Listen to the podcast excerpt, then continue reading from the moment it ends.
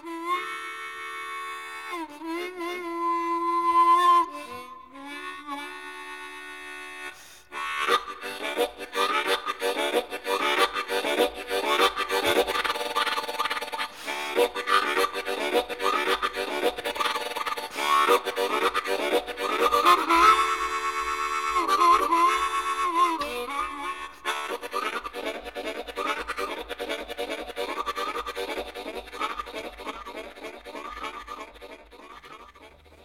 Привет, мой слушающий друг.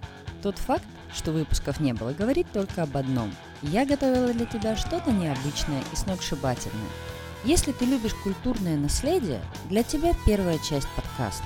А если вдруг твоя душенька тяготеет ко всему непонятному и неопознанному, то слушай меня полностью. Я проставлю тайм-коды.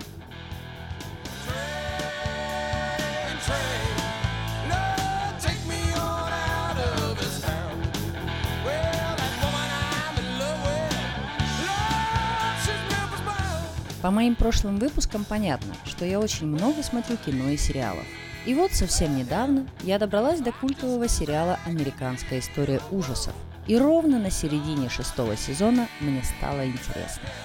Имеет ли сценарий под собой доказательную базу? Порыла я немножечко и нашла кучу интересных историй, которые и хочу тебе рассказать.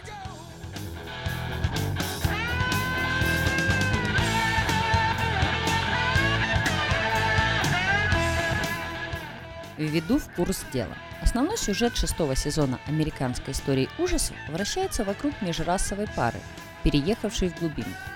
Купленный ими дом в лесу Северной Каролины оказывается опасным местом, куда по ночам наведываются толпы зловещих личностей. И что странно, в средневековых одеждах. Они подкладывают на порог дохлых свиней, забираются в дом, пугают его хозяев, ну и так далее.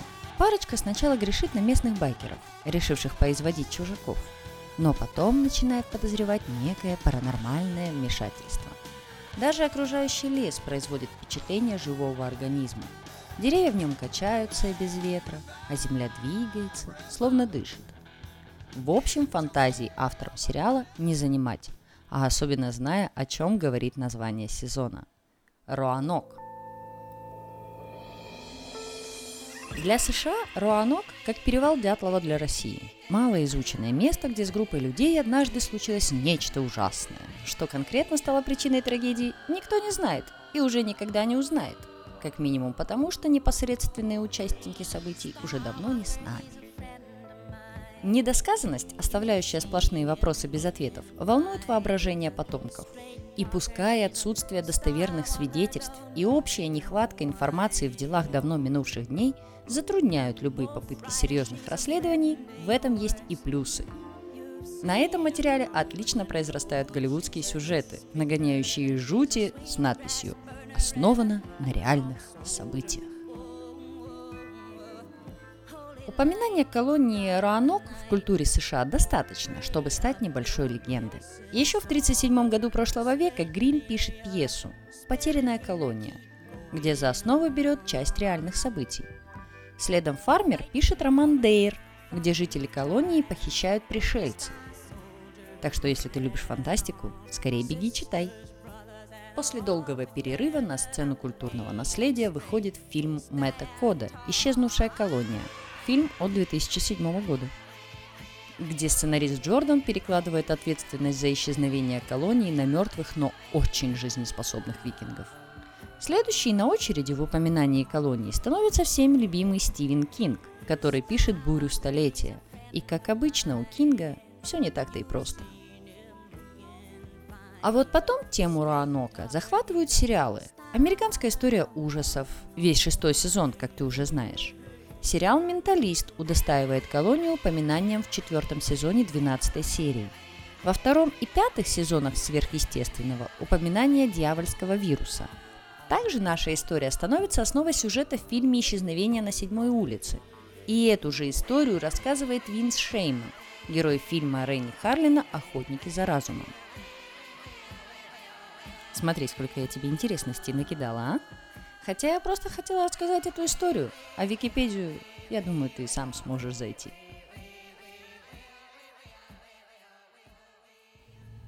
Так и что у нас по фактам? Что по истории? Конце 16 века сэр Уолтер Рейли, английский государственный деятель, кстати, адмирал, ученый, поэт, полиглот, близкий друг Шекспира, один из фаворитов королевы Елизаветы I, взялся организовывать на территории Северной Америки первое постоянное британское поселение. С первых же дней при дворе молодой карьерист, быстро ставший одним из самых богатых людей в Англии, искал возможности отличиться, сделав приятное своей стареющей покровительницей. Ну, с этой целью он и снарядил в 1584 году в Америку экспедицию, из которой его посланцы привезли табак, кукурузу и картошку. Рейли немедленно решил углубить успех и проспонсировал новую экспедицию – теперь уже с целью закрепить английское присутствие в новом свете. И королева, выдавшая Рейли эксклюзивное десятилетнее право на основание колонии, и сам ее любимец сходились в целях. Елизавете нужна была военно-морская база для сдерживания испанцев, активно занимающихся колонизацией Северной Америки. Уолтера же особо интересовали истории местных индейцев о золотых запасах, скрытых под землей. Несмотря на то, что современники считали Рейли нахалом и выскочкой, сегодня он почитается как первый британский колонизатор Америки и почти основатель американской цивилизации. К сожалению, первопроходцам не всегда сопутствует удача. Обе организованные Уолтером колонии не прожили и нескольких лет. Впрочем, расхлебывать связанные с их функционированием трудности пришлось не ему, а другим людям, поскольку Рейли был слишком занят дома и сам никуда не плавал. Поначалу все шло хорошо. Первая попытка организовать колонию была предпринята сразу же после первой экспедиции, в ходе которой возглавлявшие ее Филипп Амадес и Артур Барлоу изучили материковое побережье, а также наладили отношения с испанскими колонистами и местными племенами Сектуан и Круатуан – но следующая экспедиция, организованная летом 1585 года и ведомая знаменитым морским командиром сэром Ричардом Гренвиллом, другом и родственником Рейли, спешу заметить, оказалась далеко не такой удачной. Хотя Гренвилл выбрал неплохое место для колонии на острове Руанок и быстро построил там небольшой форт, но он при этом умудрился перессориться с коренными жителями. Он обвинил их в воровстве серебряного кубка – и подчастую вырезал всю деревню. Грубый нрав Корсара, прославившегося умением раскусывать в гневе стаканы и убивать недруга одним ударом кулака, был крайне далек от дипломатических изысков. Вдобавок, один из его кораблей сел на мель, и чтобы освободить его, морякам пришлось выбросить за борт почти все запасы съестного. В этих обстоятельствах Гренвилл уплыл домой и пообещал вернуться весной 1586 года с подмогой. Но колонисты не выдержали суровых испытаний. Почти без еды, окруженные озлобленными туземцами, они быстро заскучали по родным местам, поскольку обещанное подкрепление не появилось ни в апреле, ни в мае, а аборигены неоднократно пытались атаковать форт, его жители при первой же возможности сбежали обратно в Англию собственно, на кораблях Фрэнсиса Дрейка, как раз возвращавшегося с похода на Карибы. В пути они разминулись с Гренвиллом, который прибыл на Роанок всего через две недели. Найдя форт оставленным, 400 новых колонистов заподозрили, что это нехорошее место, и тоже не пожелали там оставаться. Почти все они повернули домой. В форте же осталось лишь 15 человек охраны, но ну, минимальное количество, позволявшее говорить о том, что колония Рейли номинально функционирует – Такое позорное положение дел королевского фаворита не устраивало. Он уже потратил два года, осталось еще восемь, после чего право колонизации Северной Америки и освоения ее богатств перешло бы к кому-то более удачливому. Следовало торопиться. И в 1587 году Рейли снарядил новую экспедицию, руководимую его другом, художником Джоном Уайтом. У того тоже уже был опыт освоения Руанока, поскольку он участвовал в обеих прошлых поездках. Уайт настолько хорошо проявил себя в организации похода, что Рейли в награду назначил его губернатором острова. Но, прибыв на место, англичанин снова нашел опустевший форт. Индейцы племени Круатуан, единственного, с которым бледнолицы еще не успели поссориться, рассказали, что кто-то из недугов напал на селение, обратив колонистов в бегство – Из 15 солдат якобы выжили девятеро. Они сумели уплыть на лодке вниз по реке, но куда девались после этого, никто не знает. В общем, Уайт намеревался построить другой, более надежный форт в районе Чесопикского залива. А на Раанок лишь ненадолго заскочить по пути к этой точке. Но всегда есть но. Португальский штурман Саймон Фернандес, с которым у капитана сразу не задались отношения, посчитал унизительным для себя подчиняться какому-то художнику и настоял на том, чтобы корабли остались на Рааноке. Как вскоре выяснилось, это была совсем не лучшая идея. Попытки помириться с местными ничего не дали. Решив, что новые колонисты ничем не лучше старых, индейские племена наотрез отказались вступать в контакт. Когда кому-то из пришельцев случалось отбиться от своих товарищей, их безжалостно уничтожали. Англичане приуныли и хотели воспользоваться испытанным средством, то есть вернуться домой. Но у Фернандеса, по его словам, был приказ доставить людей лишь в одну сторону. Поэтому обратно на корабли их просто не пустили. Возражение Уайта он проигнорировал, так что фактически это было самоуправство и мятеж. Вообще, судя по записям в капитанском дневнике, передающим подробности постоянных конфликтов капитана со штурманом, Фернандес был тот еще тип. Отказываясь подчиняться распоряжениям начальника, он со своей командой сделал все возможное, чтобы привести экспедицию к провалу. Профессионал своего дела, когда речь шла о технике и навигации. Во всем остальном он оказался совершенно невыносим. Неуправляем и, очевидно, вреден для общего дела – Недаром матросы его между собой называли не иначе, как «свинья». Доподлинно неизвестно, почему он себя вел так нагло, хотя некоторые историки полагают, что прибегнуть к саботированию экспедиции его подговорил министр разведки и контрразведки Фрэнсис Волсинген, которого бесил взлет выскочки Рейли. Фаворита Елизаветы следовало выставить неудачником, сорвав его колонизаторские планы – а бывший пират Фернандес просто не мог увильнуть от деликатного поручения, поскольку был обязан своему покровителю жизнью. Благодаря заступничеству Болсингема он когда-то сумел избежать повешения за убийство семерых португальских матросов и теперь, вероятно, расплачивается с ним услуга за услугу. По другой версии, он и команда рассчитывали пограбить на обратном пути встречные корабли и не хотели, чтобы колонисты мешались в это время под ногами. Так или иначе, в Англию в итоге вернулся только Уайт, которого колонисты попросили поговорить с Рейли и объяснить, что жизнь на Роаноке слишком опасна для европейцев. Уайт не был уверен, что этот довод поможет, но все же считал, что едет в Англию не зря. Колония нуждалась в пополнении быстро таявших сабасов провизии. А в том случае, если бы с переселенцами произошло что-то действительно плохое, они обещали вырезать на дереве условный знак – Мальтийский крест. Для Уайта Отъезд домой в августе 1587 не был бегством. Он действительно хотел, чтобы колония росла и крепла, и не боялся трудностей. В форте оставалась его семья, которую он рассчитывал скоро увидеть вновь. А сам форт, когда предоставится случай, наконец-то перенести в более удобное место. Но с возвращением возникли сложности. Сперва никто из капитанов не захотел плыть в новый свет ввиду скорого наступления зимы, а к зиме разгорелась англо-испанская война – и королева потребовала задействовать в ней все доступные английские суда. В марте 1588 года морской командир Ричард Кренвилл планировал новое плавание в Новый Свет, чтобы неожиданно ударить по испанской флотилии на Карибах, а заодно и закинуть припасы на Руанол. Но поездка была отменена. Вместо этого Гренвилла откомандировали сражаться с непобедимой армадой в район английского Плимута. А когда месяц спустя Уайт все же сумел направить в колонию два маленьких кораблика, их капитаны оказались безответственными людьми и решили попутно ограбить встреченных в море французских коллег. В итоге они проиграли схватку и лишились всего груза. Ехать же в Америку с пустыми руками не имело смысла, поэтому Уайт вернулся в Англию.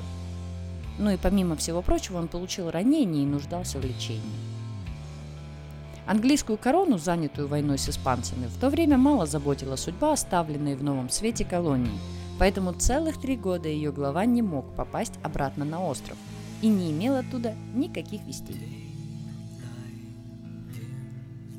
Доплыть до острова он сумел лишь в августе 1590 года, без собственного корабля, на правах обычного пассажира, которого подбросило до Руанока направлявшееся в Карибы частное каперское судно. По дороге Уай заволновался, не зная, найдет ли он колонистов живыми или мертвыми. Но в итоге он не нашел ни того, ни другого. Точнее, он не нашел вообще ничего. Не было даже самого форта, от которого остался только чистокол по периметру – Ситуация не поддавалась однозначной расшифровке. 90 мужчин, 17 женщин и 11 детей, среди которых была родившаяся на острове внучка самого Уайта, пропали бесследно. От них не осталось ни вещей, ни тел, не считая двух безымянных могил недалеко от поселения. Территория деревни вовсе не выглядела так, словно здесь кто-то сражался за свою жизнь. Дома не были разрушены, Судя по отсутствию обломков или следов пепелища, их просто аккуратно разобрали и унесли. Мальтийский крест на условленном дереве отсутствовал, что могло говорить о ненасильственном характере переселения. Уайт на всякий случай исследовал все деревья в округе, но нашел лишь буквосочетание «кро», вырезанное на одном из стволов – о том, что могла означать эта незаконченная надпись, он догадался, когда его помощник обнаружил на столбе забора искомое слово, нацарапанное целиком – «Круатоан». И все. Никаких других следов пребывания колонистов Уайт, обшаривший в ближайшую территорию с командой своих помощников, обнаружить не сумел. Конечно, имело смысл пообщаться с круатуанцами, раз уж название их племени, совпадающее с названием острова, расположенного по соседству, кто-то нацарапал на заборе. Но на это уже не нашлось времени. Да и смельчаков тоже. Приближался шторм, и команда корабля торопила Уайта, желая поскорее отплыть. Помощники Джона не видели смысла оставаться на острове, а уж тем более забираться с поисками далеко вглубь территории, где могли ждать негостеприимные аборигены, например. Уайт серьезно подозревал, что переселенцы могли отправиться на остров Круатуан, о чем и пытались, вероятно, его предупредить с помощью надписи. Но проверить эту догадку не успел. Корабль мог уплыть без него, а губернатору острова вовсе не улыбалось оставаться на Роаноке в одиночестве. Художнику никогда не хватало авторитетности в разговорах с военными, поэтому на следующий день он покинул остров вместе со всеми, так и не выяснив судьбу 120 колонистов.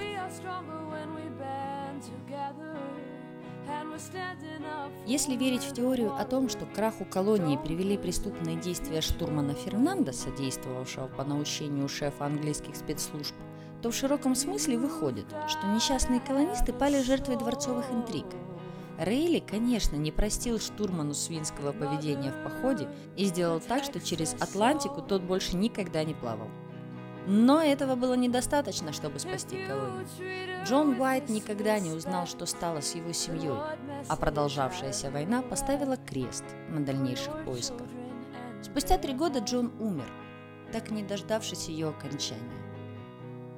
Кроме того, с грохотом схлопнулась придворная карьера Рейли, спонсировавшего колонизаторство. В 1592 году от Рейли забеременела одна из королевских фрейлин, и тот был вынужден тайно на ней обвенчаться.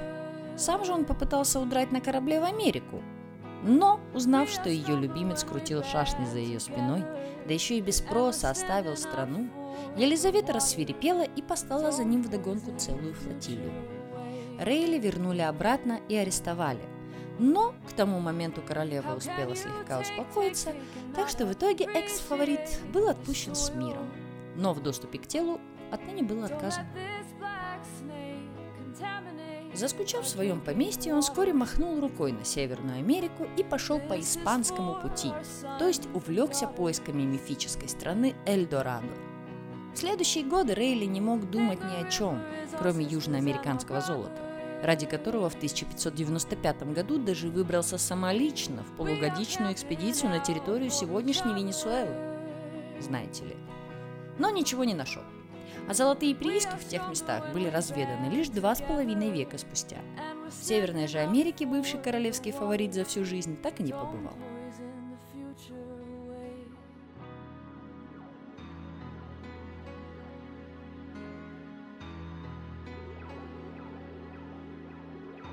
А какие версии-то? Спустя 400 лет ответ на вопрос о том, что стало со второй колонией, так и не получен. Но есть несколько версий. Первая версия связана с погодными условиями. По мнению археологов, изучивших годовые кольца на срезах старейших деревьев Северной Каролины, как раз в 1587 году на восточное побережье обрушилась самая жестокая засуха за последние 700 лет.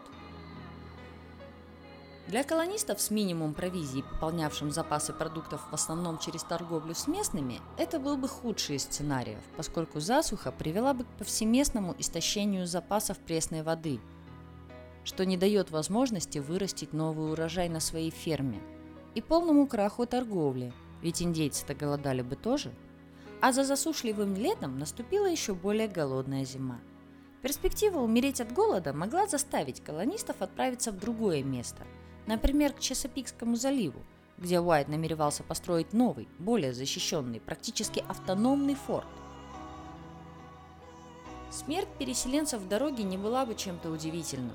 Как показала история более поздних колоний, в засушливые годы смертность среди переселенцев резко подскакивала. Впрочем, их могли согнать с места и сами местные жители, никогда не питавшие к чужакам особого интереса.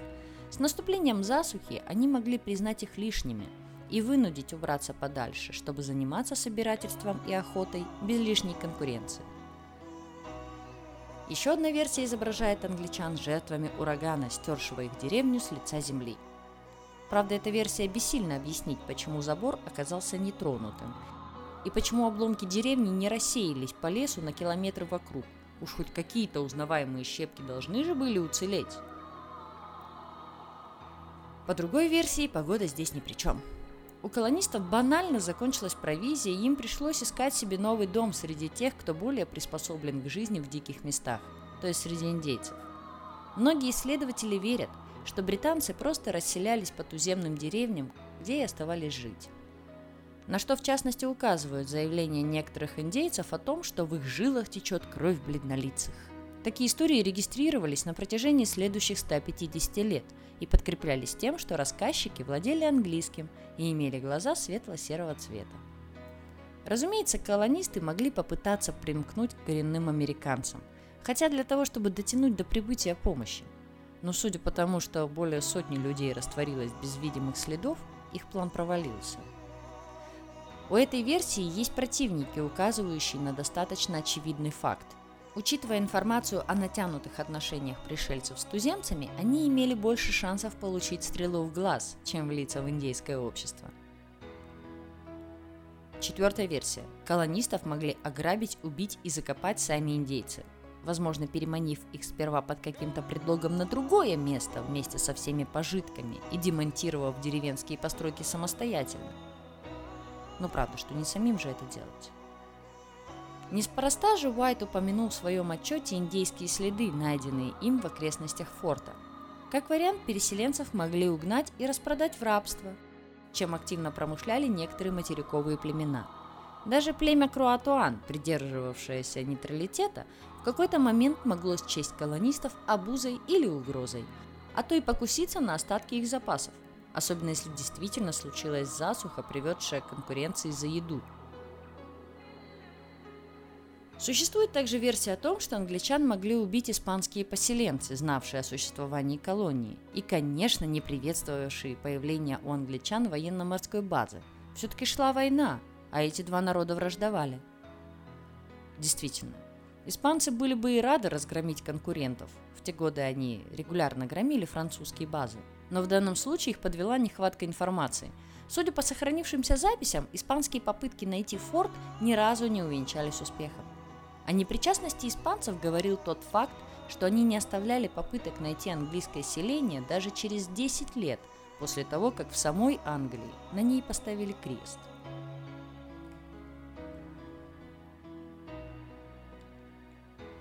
Надо дать слово и самим индейцам. Если верить американской газетной заметке 1885 года, в которой цитируется круатуанское предание о прибывших из Англии бледнолицах, их колония не погибла, а просто переместилась. Когда у англичан закончилась провизия, индейцы посоветовали им оставить остров и переселиться вглубь материка, что те якобы и сделали. Косвенным подтверждением этому могут служить наблюдения колонистов из новых экспедиций, организованных уже в первом десятилетии 17 века и приведших к образованию городка Джеймстаун. Новые поселенцы искали любую информацию о своих пропавших предшественников. И вот что накопали. В одном источнике сообщается об их встречах с индейцами, которые уже откуда-то знали английский язык и были обращены в христианство. В другом же описываются слухи о нескольких группах англичан, якобы удерживаемых в индейских селениях на материке в качестве рабов и работающих добытчиками меди.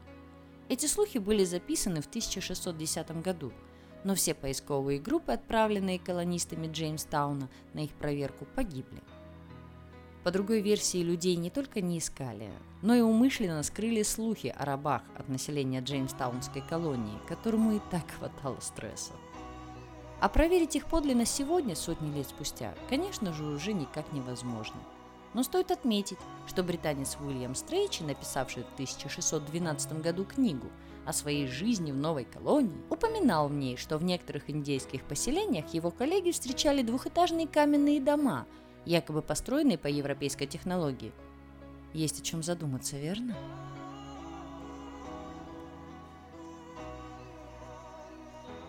Вариантом предыдущей гипотезы можно считать версию о том, что колония переместилась на материк, но не рассеялась по разным племенам, а примкнула к одному из них и была позднее уничтожена конкурентами. Во всяком случае, существует задокументированное утверждение вождя Поухатана, это отец легендарной Покахонтас, приписывавшего себе уничтожение английских колонистов, которые якобы поселились в деревне племени Чесипян – После того, как они оскорбили его отказом переселиться под покровительство одного из его племен, возмущенный вождь приказал вырезать всю деревню. Поухатан даже продемонстрировал собеседникам несколько захваченных им железных трофеев, орудий труда с английскими клеймами, но где он их взял на самом деле остается под вопросом. Существует также гипотеза о том, что оставшиеся без еды англичане попытались вернуться домой на оставшихся у них маленьких суденышках, не предназначенных для трансатлантических переходов, ну и утонули во время шторма. Такое плавание, конечно, было бы чистым безумием, как минимум, поэтому оно и не состоялось. Судя по информации Уайта, хотя деревня англичан исчезла, но суда так и оставались в бухте. Самой, пожалуй, экзотической версией является гипотеза о гипнозе индейских шаманов. Прочувствовали, да? Под влиянием которого колонисты сами отправились на берег и утопили себя в реке. Поклонники этой версии уверяют, что при определенных условиях даже не нужен гипноз, поскольку у людей, живущих в уединении, временами развивается особая форма истерии под названием меречение. Иными словами, они сходят с ума, что выражается в необъятной тяге к копированию чужих слов, действий, ну или выполнению приказов извне. Причем в некоторых случаях это явление может носить массовый характер.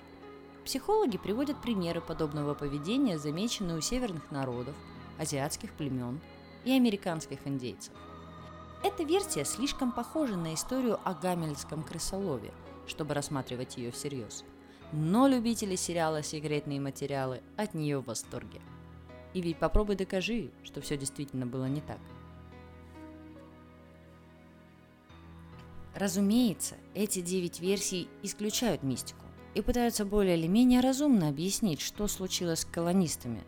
Но и мистических объяснениях нехватки нет, поскольку писатели-фантасты, такие как Стивен Кинг, Харлан Эльсон, Дин Кунц и другие – а за ними и голливудские режиссеры, взяли историю пропавшей колонии в оборот и активно строят вокруг нее сюжеты своих произведений.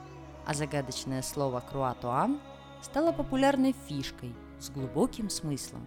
Засунуть его под каким-нибудь предлогом мистический хоррор стало признаком хорошего тона.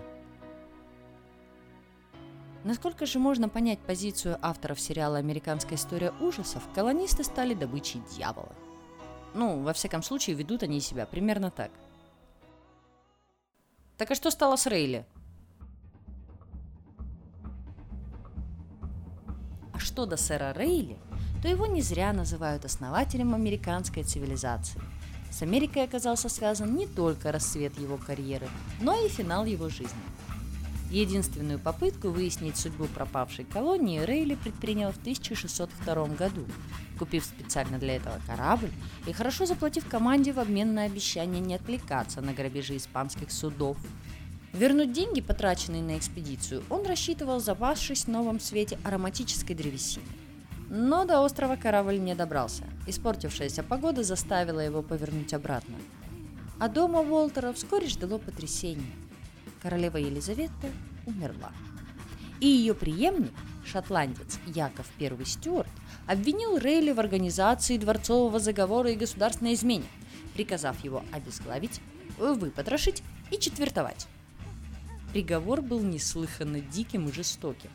За Уолтера вступилось сразу столько народу, включая половину присяжных, что казнь отложили, заменив заключением в Тауэре, где Рейли и провел следующие 13 лет. С достаточным комфортом, кстати.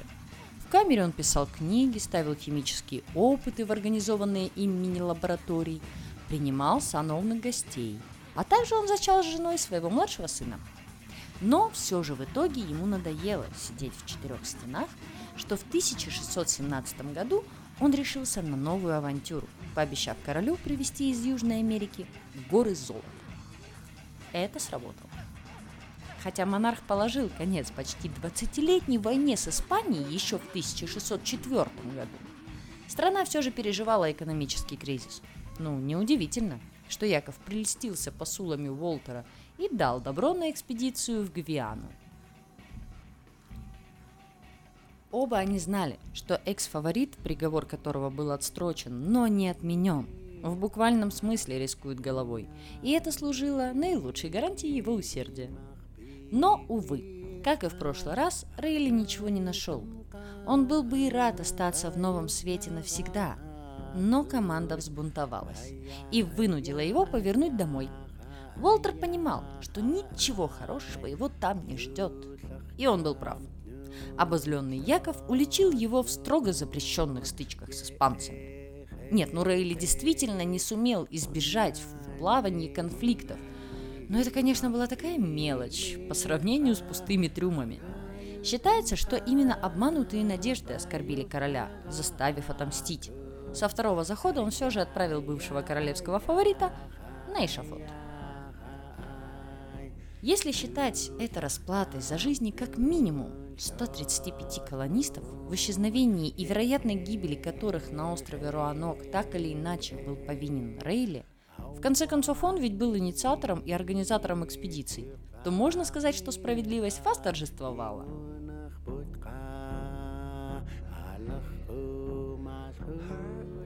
А вот и наши дни.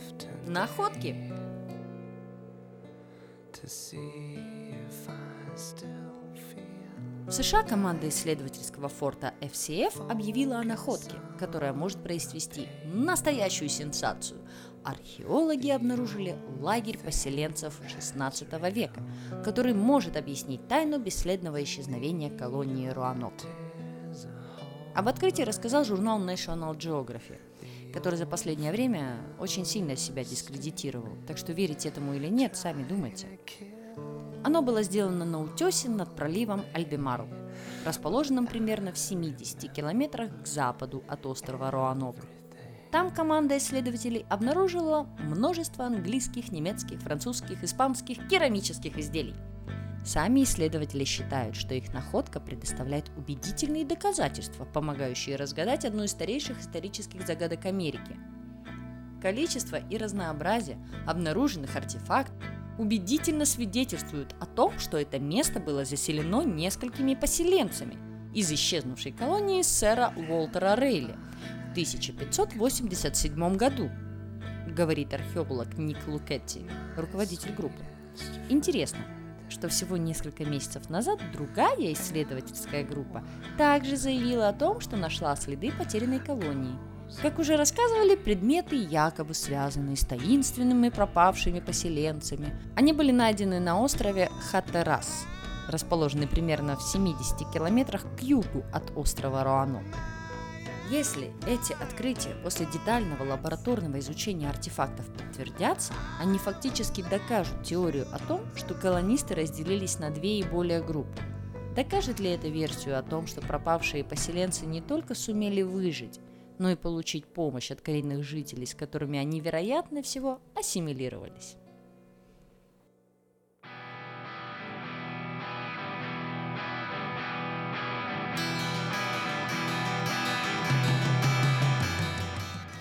Но вернемся к культурному наследию.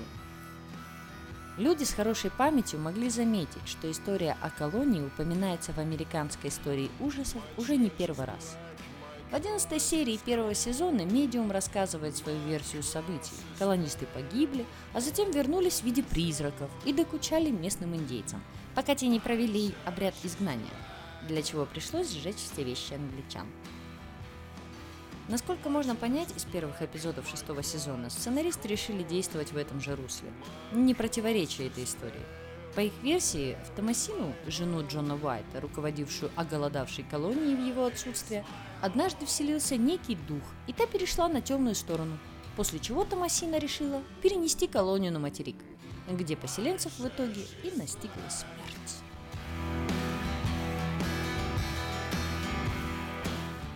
Ну и в заключение я хотела у тебя спросить. Ну как? Какой формат лучше? Что тебе интереснее всего? Если тебе понравилось, ставь лайк и пиши мне об этом. Пиши, не стесняйся. Если не понравилось, ставь лайк и пиши мне об этом. Пиши, не стесняйся. Я буду рада любому фидбэку. Ты слушал Дарью Дегтяреву. И слушай меня дальше, а я постараюсь не подвести твои вкусовые рецепторы мозга. До встречи! No king of God.